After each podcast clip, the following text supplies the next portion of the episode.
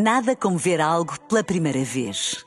Porque às vezes, quando vemos e revemos, esquecemos-nos de como é bom descobrir o que é novo. Agora imagine que viu o mundo sempre como se fosse a primeira vez. Zais. Veja como se fosse a primeira vez. Um dia na história com Carlos Bastos.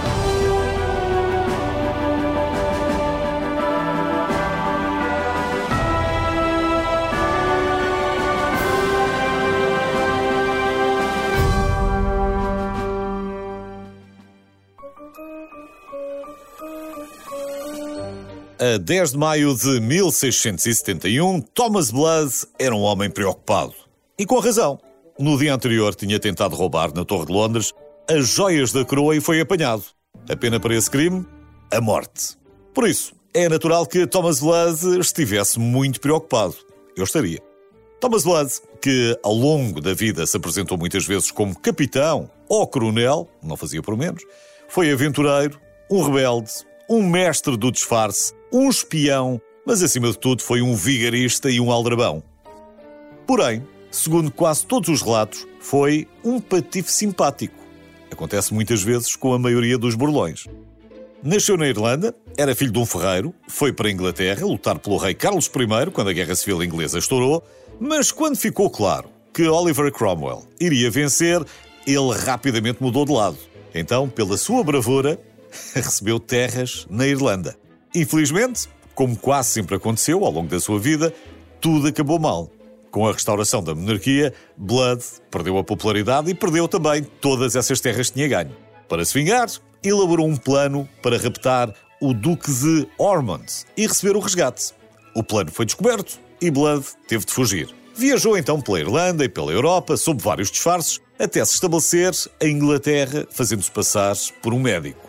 Não satisfeito com a vida calma e possivelmente com pouco dinheiro, Thomas Blood voltou a insistir no velho plano e tentou novamente sequestrar o Duque de Ormond. A segunda versão do plano não foi melhor do que a primeira e, mais uma vez, o Duque escapou. Frustrado, Blood começou então a elaborar um novo plano para enriquecer e desferir um golpe na monarquia. Desta vez, ele estava decidido a que a vítima não gritasse ou fugisse. E por isso, decidiu deixar os humanos de lado e decidiu roubar as joias da coroa. Disfarçou-se de clérigo e nesse papel fez amizade com o recém-nomeado mestre da Casa das Joias, da Torre de Londres, o Sr. Edwards, que já tinha 77 anos. Conquistada a confiança, Blood e três cúmplices apareceram na Torre de Londres e perguntaram ao mestre Edwards se podiam ver os trajes reais, assim como queria a coisa. Claro que podiam, mas quando Edwards abriu a porta, eles lançaram uma capa sobre a sua cabeça, deram-lhe com um martelo, amarraram-no e amordaçaram-no. Fugiram com a coroa, o cetro e muitas outras joias, mas mais uma vez não devem ter feito um bom trabalho, porque o Sr. Edwards conseguiu libertar-se e dar o alarme. Os ladrões foram presos, mas Blood recusou-se a responder a quaisquer perguntas, repetindo que não responderia nada a ninguém, exceto ao próprio rei.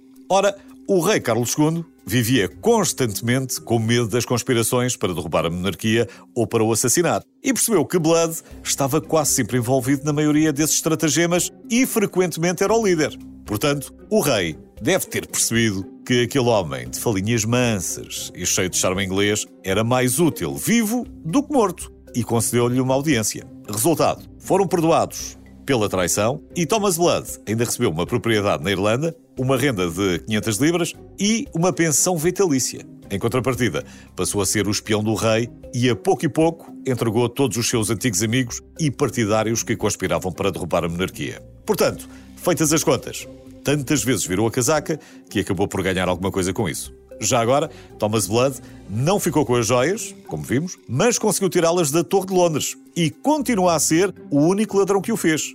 Pelo menos, é essa a versão oficial.